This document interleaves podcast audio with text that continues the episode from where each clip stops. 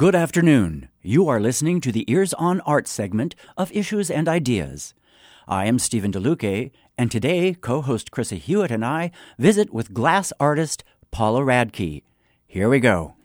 Stephen and I are here in Morro Bay with Paula Radke. Good afternoon. Hello. Hello there. You are primarily an artist working with glass. That's right. Any other materials particularly? I've started to branch out a little, do some multimedia pieces. I've started working with a little copper electroforming and starting to look at other other materials to combine. To combine Yes, mostly, right. So, how did you start in glass? Well, I actually married a glass blower who introduced me to glass, and I am quite grateful for that. That would probably do it. It would either be love it or Yes. no, I don't want any part of that. I wanted it. That's so cool. So, how long ago was that? that was about 35 years ago, maybe 40. Impressive. And where were you? Started in Santa Barbara, and then shortly after moved up to Cambria. Stayed on the coast, so to speak, Yes, speak, right? As a kid, were you exploring creating things? Absolutely. I think the, uh, the passion was always there. I used to go through my mom's jewelry box and examine every piece of jewelry she had, and uh, that really started it for me. Just seeing seeing it. Would always think about how how did they make that, even as a young kid. I was going to ask what some of the fascination was. Just just how did they do that? Were you able to find any answers outside of just looking and wondering at that age? Not so much at that age, but I was fortunate to have art in school. Very, very wonderful programs in school. We did jewelry casting, we did ceramics, we did printmaking. Just uh, amazing. Okay, so where were you in school? We're all going. Yeah, when was that? First, it was a long time ago, but it was Eau Claire, Wisconsin. My art teacher must have been seventh grade, changed my life. And I wish I could go back and thank him, but I can't. Yeah, I grew up in Lompoc, and they had fabulous art instructions in the public schools. It was amazing, and I'm- I'm sad that that has not continued because it had a huge impact on my life. Absolutely. And not everybody is made to be a mechanic or an engineer. I couldn't have survived that kind of life, but this Or a researcher or Yeah, a yes. heavy duty reader. That's what was always going to get me. Yeah, I don't know why art was sort of ne- neglected as an opportunity because it's been good for me. Fortunately, my elementary school, there was certainly the painting and that type of thing. There were music programs in the elementary school. And junior high school, I was involved with orchestra, interestingly enough. Also, interestingly, there was a woman who taught jewelry design that I had no real awareness of. I just knew that she was there, and she wrote a book, which I now have, but I never got to know her. But it was that close. Yeah, I was lucky that in especially elementary school and junior high school, I had some fabulous instructors. Really motivated you and things, and I think that was that was a foundation for my love of art. And in terms of glass, do you remember or have a sense of what captivated you about it as a material? Oh, absolutely. I remember being in school and they when the teachers were needed a break, they'd put a film on. they would put films of foundries and I get got to see metal, red hot liquid metal. I'm going, "No way." and the same with glass. To shape it, it has to be hot and liquid, and I just love that science of it, the process of it. Fascinating. In your work, mostly you are slumping and fusing, meaning that that heat is happening behind a closed door for the most part, but it's still there for you. Yes, I also uh, shape glass in a torch so I get to actually see it and manipulate the hot glass in the flame. Talk about that kind of work with the torch. Well, that's how I make all my beads. I cut strips of glass, I heat the glass in the torch and heat the rod. When they're both red hot, they'll stick together. And then you just use gravity and the heat to shape your bead or some hand tools. Um, then you have to cool it slowly. You have to anneal the glass and avoid thermal shock as it's being cooled. All these things you learn along the way. Um, and that's pretty much it. Yes, there is this thing about understanding the nature of your material. so, about how long is what's the cooling process? What do you have to do? You have to cool it very slowly, and a degree a minute is ideal. Um, mainly, it's holding it at the annealing temperature, which is about 900 mm. for a period of time, so all the molecules can slow down and get in the right places before it gets solid. So it's in a kiln at that point? Yes. You're not having to sit there and hold it and wait and go, Are you cool yet? I have. You can, you can anneal in the flame, but, you know, it's not practical. Even though glass can look as though it's solid and not moving, that it always is. And I can remember at a summer workshop, they were experimenting with some different things. Somebody did blow something and set it down, knowing that they weren't trying to keep it. And I think it took less than five minutes for the thing to just go. Yeah. It can go a year later. You know, it can take its time. Crystal pitchers, it can be many years, and all of a sudden one day it goes ping. And you mm-hmm. go, oh. Love that sound. Oh, it's unmistakable. You know what that sound is. It's not my favorite at all. the term annealing, for me, I got introduced to it in terms of metal, and it's a reverse process.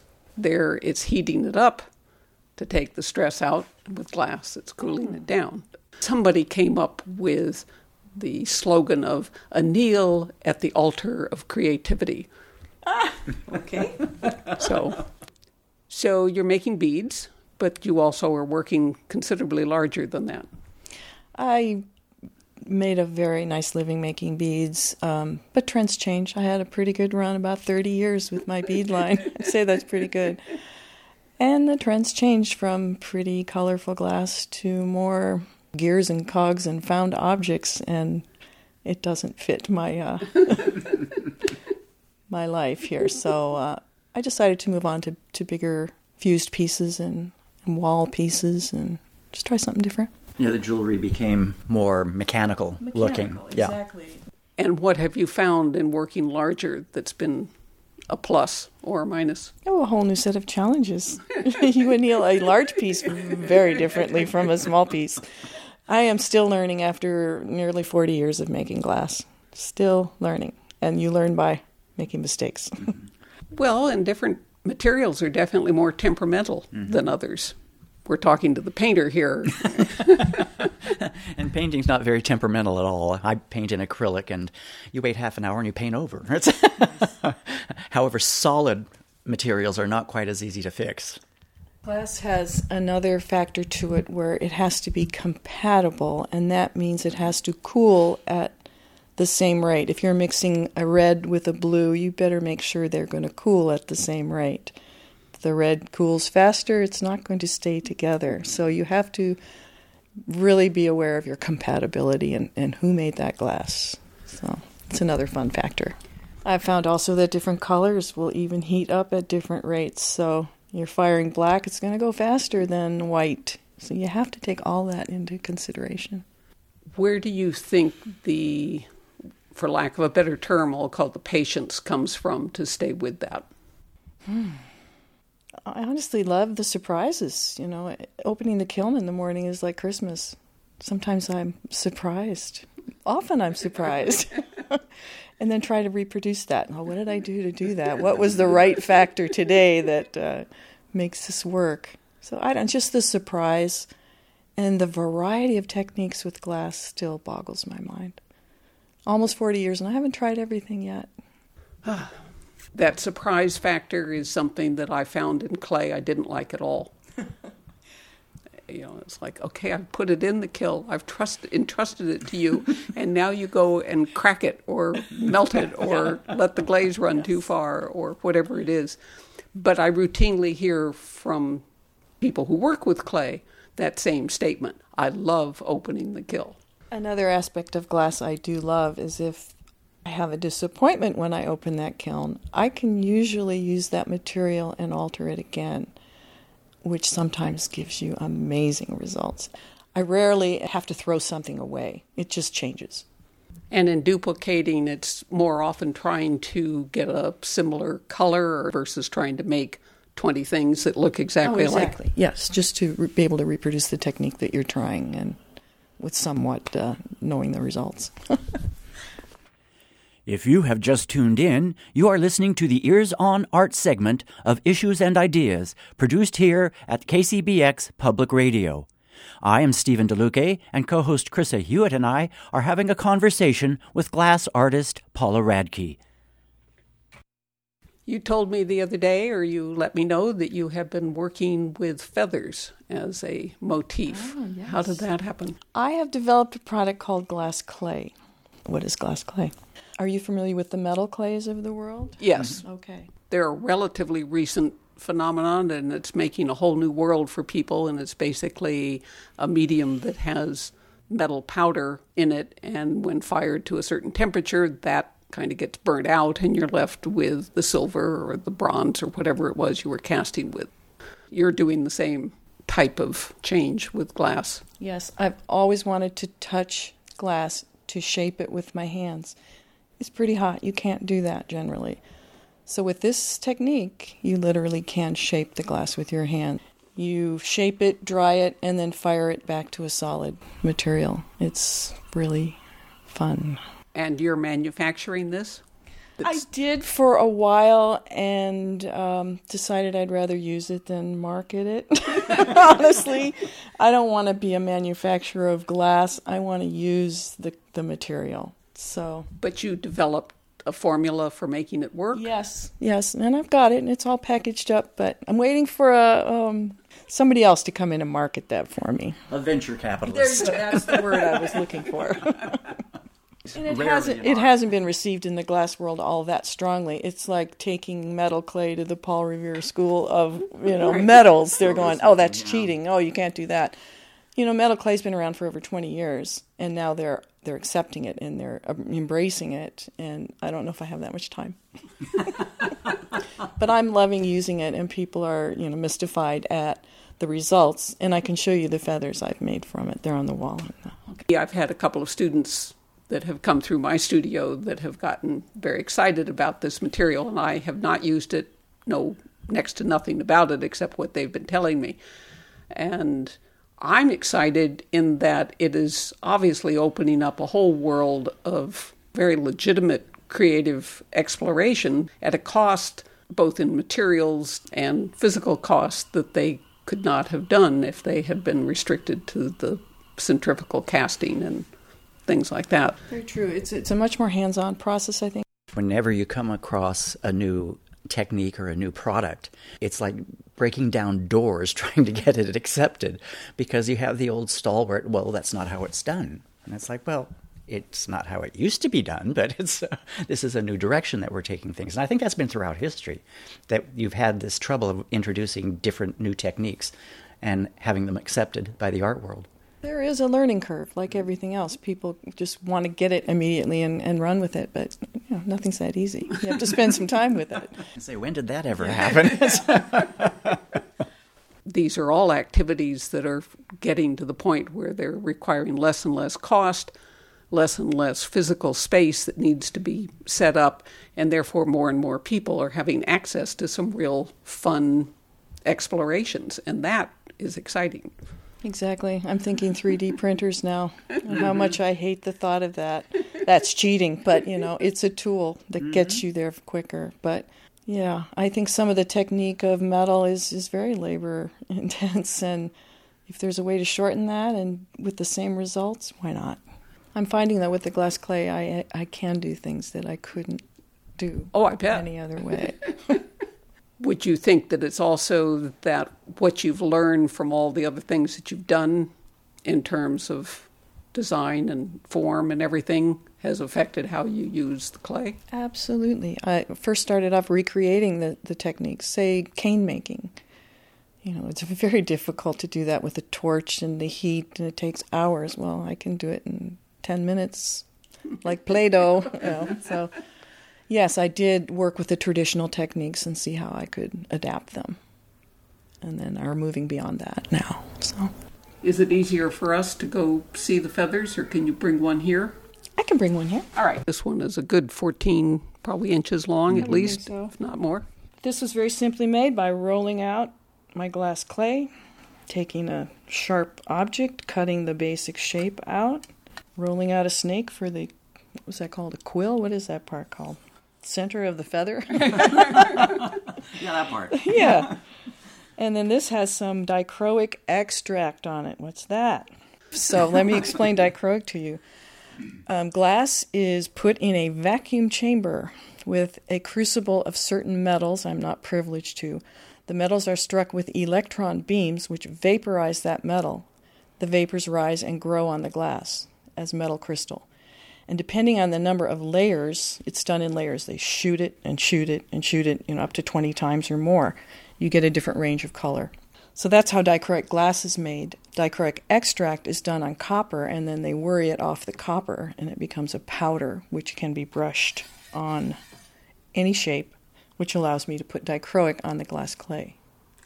Aha. Okay, so that becomes a much more uh, predictable Yes, process. Yes, very much. Is that the right word? That's a good word. Forms themselves, you are just creating from your imagery of feathers. yeah, I am copying Mother Nature. Well, no, that's not the problem. But uh, I'm just saying, that as opposed to trying to make a mold or anything else, you're just These are working. not molded. These are free. I have used molds. Well, and molds of really thin forms are not always the easiest things to get the material out without it I have breaking. a trick. I use silicone molds. I put it in the freezer. Once the glass is frozen, pops out like an ice cube perfectly. Works great. Okay, remember that one, Stephen. I'm telling you, it works beautiful. Um, um, also, the, the glass clay can be used in a slurry form, okay. and you can apply that to a sheet of glass and create your own colors. You can do layers of colors and then come back and carve through them. So that's akin to fusing in the sense that you've got a sheet of glass and then another sheet or another layer is fused or melted Yes. together with it. After 40 years, I am less than inspired by the traditional palette that I have to work with, so this gives me the opportunity to make my own colors, and it's very fun. The feathers are designed to be a wall mount, or These were just my first two experiments, but I do want to go bigger uh, for the wall. I'd like to do a three foot feather. oh, okay, Yeah, just a small one. just a small one. Um, I've got an example of the eucalyptus leaf I made with the glass slurry on it. Would you like to see that? Sure. Okay. Okay, this again is my first piece, so um, I learned a lot on this piece. I did an even layer of the slurry. This is an example of layering the slurry. So the orange went down first, the brown, and then the green, and then I carved through it. Mm-hmm. So this is a tile shape, for lack of a better Yeah. on-air description. And Sometimes I like to sample the technique before I have a real purpose for it. So I was just seeing what happened when I went through the layers and did all that. So this was a surprise. When I did my even coat of slurry and opened the kiln, I had this fabulous crazing effect on here because that was shrinking faster than the base glass. But I like it. there's a green base and there's an orange slurry that was, and then some red. So you were assuming that the slurry, which is the orange, would have been a uniform coat, Correct. Correct. There's and actually it's two, two very layers. far from uniform. Yeah. It's, like a it would have taken hours to have made this mosaic. I have done that on purpose. I, I loved it. Yeah. Have you tried it again to see if it works? It works. Now I don't know if I can do that. I know the difference. See, that has a layer of clear on it, and that set it.